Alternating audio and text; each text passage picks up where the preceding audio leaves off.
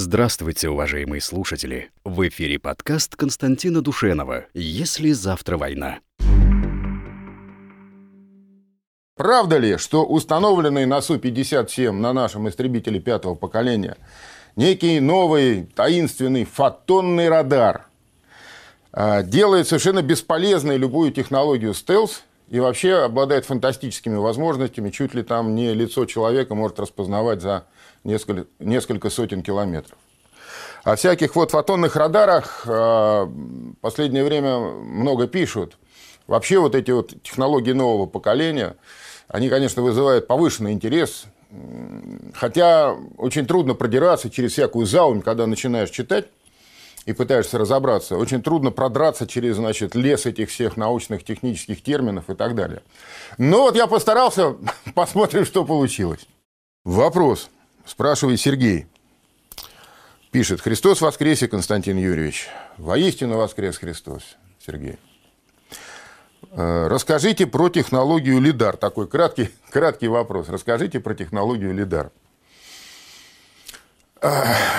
Технология лидар. Вот когда об этих суперсовременных и перспективных технологиях начинаешь говорить, очень трудно, потому что э, нужно для того, чтобы было понятно, ну, во-первых, для того, чтобы самому разобраться, желательно понять это все, да, это как в старом анекдоте, да, э, про доцента, который говорит, ну, так этим студентам долго объяснял, сам уже все понял, они все никак врубиться не могут, да, так вот, чтобы не повторять этой ситуации, нужно сперва самому понять, прежде чем зрителям объяснять, а во-вторых, как-то это достаточно просто постараться сделать. Я не уверен, что у меня получится, но я постараюсь. Значит, э, лидар – это сокращение, аббревиатура английского Название Light Identification, Detection and Ranging. Обнаружение, идентификация и определение дальности с помощью света. Если давать точное определение, то это технология получения и обработки информации об удаленных объектах с помощью активных оптических систем. Ну а если сказать, так сказать, попросту, а, применительно к военному делу, лидар – это а, лазерный радар – то есть а, любой, любой радар, любая радиолокационная станция по какому принципу работает? Она излучает электромагнитную энергию в пространство, волны распространяются, отражаются от какого-то удаленного объекта, приемная антенна принимает этот сигнал и, соответственно, а, вычисляет там дальность до цели, а, параметры движения, все это становится возможным только потому, что излученная в пространство энергия отражается от удаленного объекта. И этот отраженный сигнал принимает, а, соответственно, антенна радиолокационной станции. Но вот а, лидар, он облач... Э, облучает цель а, в световом, видимом диапазоне. Вот, собственно говоря, вся разница принципиальная с традиционными радиолокационными станциями. Да? Но а, в этом диапазоне а, сигнал получает а, некоторые преимущества, весьма серьезные. Например, вот, в отличие от традиционной радиолокационной станции, а, лидар при определенных условиях способен не только определять параметры движения цели, то есть дальность, скорость, направление движения цели, но он способен формировать даже трехмерную картинку этой цели. Сейчас на а, экранах локаторов – отражается просто отметка от цели. Отметка от цели и э, вычисляет компьютер и выдает оператору, соответственно, характеристики, элементы, параметры движения этой цели. Основных таких параметров это три дальность, скорость и направление движения цели. Если мы знаем эти три параметра, то мы можем, так сказать, дать точное э, целеуказание нашему ударному оружию для того, чтобы эту цель уничтожить. Неважно, какая это цель. Это может быть надводный корабль, это может быть самолет, летящий в небе, или это может быть вражеский танк, идущий по полю. Так вот, э, помимо этого, при определенных условиях лидар способен э, формировать трехмерную картинку от этой цели. И, э, насколько я понимаю, вот эта технология лидар является частью так называемых фотонных радаров. А, Причем единственный из этих фотонных радаров, о котором сказано, что он создан, уже реально создан, это а, фотонный радар для нашего истребителя пятого поколения Су-57.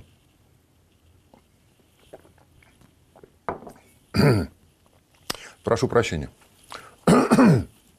да. Ну вот э, на экране как раз иллюстрация, которая, я надеюсь, поможет нам разобраться. Хотя тут тоже не так все просто сказано. Да? Важно ведь вот что. Важно то, что в этой э, новой фотонной радиолокационной станции сканирующий сигнал, то есть сигнал, который излучается в пространство, он получается за счет того, что некий фотонный кристалл, ну, специальный кристалл, да, он преобразует энергию лазера в сверхвысокочастотное излучение. И в результате получается, что для обнаружения цели и получения ее изображения а, используется а, поток фотонов,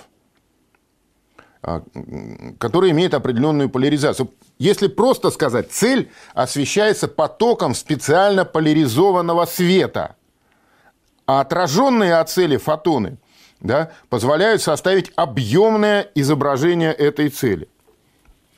Можно получать предельно четкое, практически фотографическое изображение облучаемого объекта и автоматически определять не только его тип, но даже установленное на, нем вооружение. То есть э, не просто вы облучили самолет, да, и э, у вас отметка есть на экране радара, но вы понимаете, какой именно самолет летит, тип этого самолета и даже какое вооружение на нем находится, вы видите.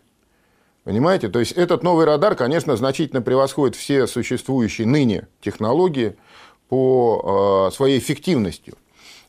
Кроме всего прочего, его невозможно э, заглушить с помощью современных технологий радиоэлектронной борьбы. Во-первых, у него очень широкополосный сигнал. Да, то есть не, невозможно это сделать. Огромный динамический диапазон. Опять же, чтобы не вдаваться в э, детали, просто э, важно знать, что все существующие ныне технологии радиоэлектронного подавления, радиоэлектронной борьбы, они перед этим радаром бессильны.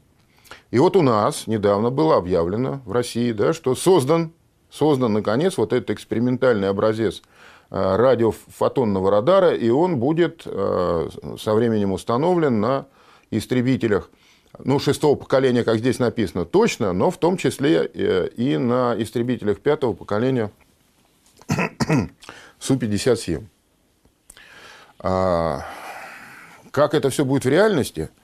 А, целиком ли эта вся технология будет применена на Су-57 или только пока какие-то отдельные элементы, а, сказать, конечно, невозможно. Но, в принципе, важно что? Важно, что такая технология есть, она работает – и вопрос внедрения ее в э, военное дело – это исключительно вопрос времени. То есть это может быть сделано там, годом раньше или годом позже.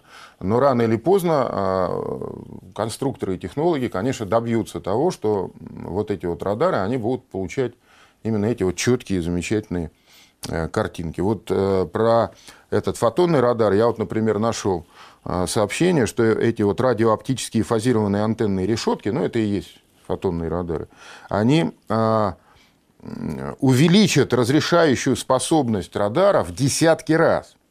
И фотонный радар сможет давать детализированное, объемное изображение того, что происходит на расстоянии сотен километров от него. К примеру, на дальности 400 километров можно не просто увидеть человека, но даже узнать его лицо. То есть вот излучаемый а, в пространство а, специальным образом обработанный вот этот поток поляризованного света – да, а его возможности, когда он отражается от э, поверхности, возможности по сканированию этих поверхностей таковы, что он дает объемное изображение с э, очень большой точностью и с очень большой подробностью. И когда э, он будет внедрен, то, еще раз повторюсь, на пульт оператора будет приходить не просто какая-то символическая отметка о цели, а а, как бы информация полностью о том, что за цель, где, куда летит, э, как движется или там едет или плывет, да, и, и ее объемное изображение. Если это человек, идущий по дороге, как он тут написано, то, в принципе, за 400 километров можно будет понять вообще, что это за человек. Это гражданский человек идет или у него автомат на плече. И это террорист Бармалей там какой-то. Это просто, значит, там а, пикап едет, или это джихад-мобиль едет по, по, по дороге, понимаете? Это, конечно, серьезнейшим образом изменит э, всю тактику, во всяком случае, а, современной войны и предоставит широчайшие новые возможности для тех, у кого эта технология будет. То есть тот, кто первый ее освоит, он получит очень серьезное преимущество на всех уровнях. Тактическом, оперативном, тактическом и стратегическом. Перед любым противником. Вопрос. А, спрашивает Никита Тимофеев. А, Константин Юрьевич, здравствуйте. Может, расскажете про возрождение русской загоризонтной радиолокации? Вот тоже, видите, про локацию вопрос. Ну, как бы а, в струю, что называется, да? Тоже про какие-то возможности новые, которые нам дают очередные новаторские образцы военной техники. А, может, расскажете про возрождение русской а, загоризонтной радиолокации, про наследницу знаменитой РЛС «Дуга», я имею в виду радиолокационную станцию «Контейнер». Ведь неспроста первую РЛС данного типа возвели именно в европейской части нашей страны. И испытания, и опыт на боевое дежурство должны закончиться именно в этом году, как раз после краха договора по РСМД. Чем не наш ответ Чемберлену? Ну, давайте сперва разберемся, э, что такое вообще загоризонтная радиолокационная станция. Вот у нас есть еще одна иллюстрация, давайте посмотрим. Значит, э, это радиолокационная станция, принцип работы которой э, основан на отражении излученного сигнала от ионосферных слоев атмосферы на разной высоте над Землей в атмосфере находятся слои ионизированных э, частиц. И эти, эти ионосферные слои, ну или ионосферный слой, да, потому что, в принципе, это все, собственно, одно и то же, э, дает возможность отражаться от себя э, излученному сигналу. И в этой ситуации этот излученный сигнал, естественно, может огибать кривизну Земли и фиксировать объекты, находящиеся за радиогоризонта за дальностью прямого видения. А, при этом обнаруживает он эти объекты, будь то ракеты там, или летящие самолеты, например, по а, ионизированному следу. То есть вот летит ракета, а, работа ее мощного ракетного двигателя создает ионизированный след. Вот от этого следа отражается сигнал, да, и опять, уходя в атмосферу, отражается повторно от ионосферного слоя, отраженный этот сигнал, и возвращается к радиолокационной станции обнаружения. В идеале с этой РЛС а, хорошо бы было, если бы можно было передавать а, данные прямо сразу ударным средством, ударным комплексом, неважно, там, комплексом ПВО или самолетом и так далее. Но в реальности, а, к сожалению, это, это невозможно, во всяком случае, пока, потому что такая радиолокационная станция фиксирует вот эти ионизированные следы, а это достаточно большие объекты. То есть а, она не может точно э, определить параметры движения цели. РЛС способна, загоризонтная РЛС, способна обнаруживать цели, но для целеуказания и наведения ударных комплексов необходимы дополнительные средства радиолокации. Ну, необходима доразведка, короче говоря.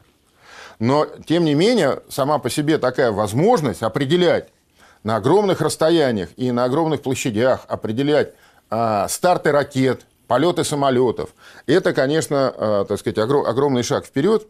И вот, в частности, значит, э, радиолокационная станция «Контейнер», она для этого и предназначена. Эти станции имеют огромные антенные поля. Вот здесь только часть, вы видите, этого антенного поля.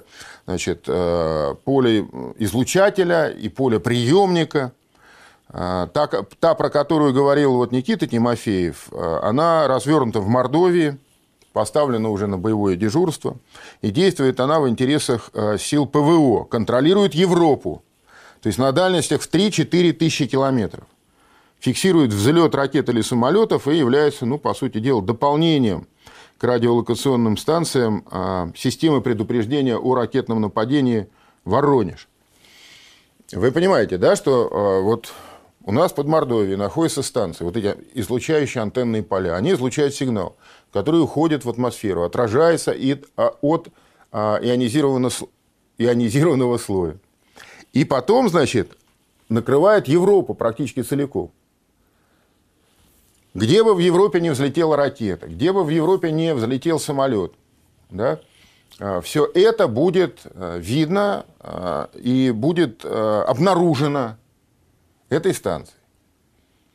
Причем обнаружено будет практически сразу. Например, если с ракетами еще и надгоризонтные радиолокационные станции типа Воронежа а, хорошо справляется, потому что ракета все равно она вылетит достаточно высоко, чтобы ее можно, мог, бы, мог бы заметить надгоризонтный радар. То есть самолетом, который там может лететь на высоте километр, например, да, или два, это совсем не так. И загоризонтные РЛС, какими бы они ни были мощными, они обнаруживают эти цели на очень небольших дистанциях. А вот загоризонтная цель типа, э, РЛС типа контейнер, она-то как раз может любую, даже низколетящую цель обнаруживать на этих огромных расстояниях. Другое дело, что, еще раз повторюсь, прямо и непосредственно она наводить оружие не может. Точность ее недостаточно. Но она а, а, делает самое главное. Она фиксирует, выдает информацию и предупреждает. Вот там-то, примерно в, такой, в таких-то координатах, там, стартовала ракета. Вот там-то летит самолет.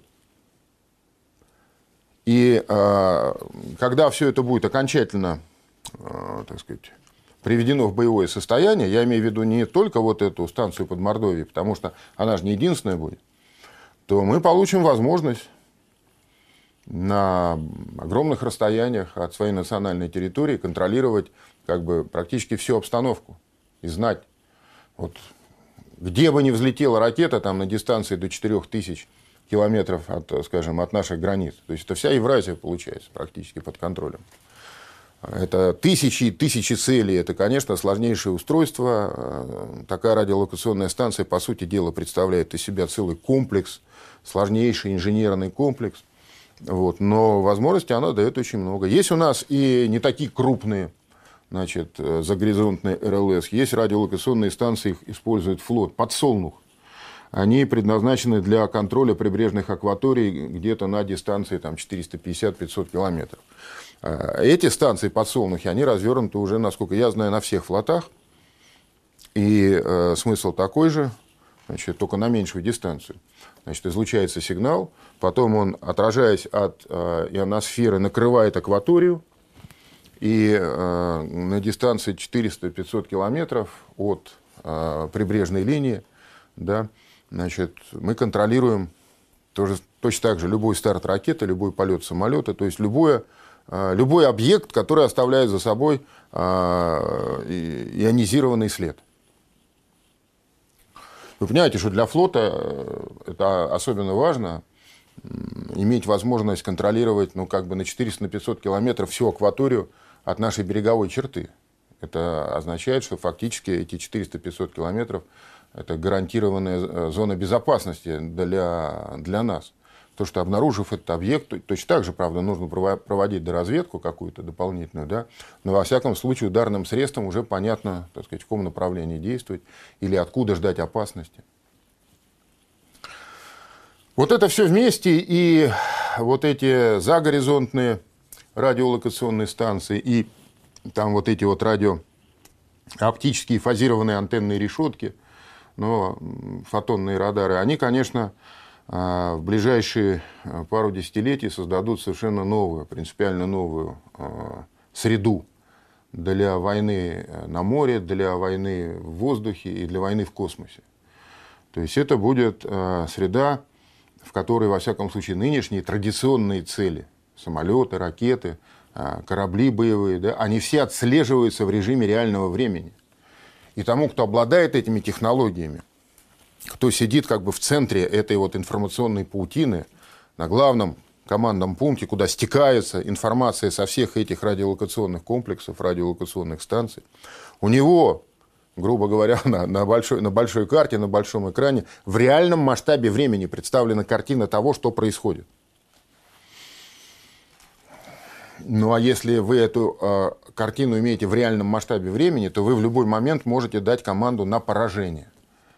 И это как бы замкнет вот те самые э, разведывательно-ударные контура, или их называют э, разведывательно-огневые контура, задача которых и заключается, то есть в один контур замкнуть системы обнаружения и системы поражения, так, чтобы они работали э, вместе друг с другом в режиме реального времени. чтобы системы обнаружения отслеживали тысячи целей, может, десятки тысяч целей, отслеживали в режиме реального времени. Ударные средства находились в режиме постоянной готовности.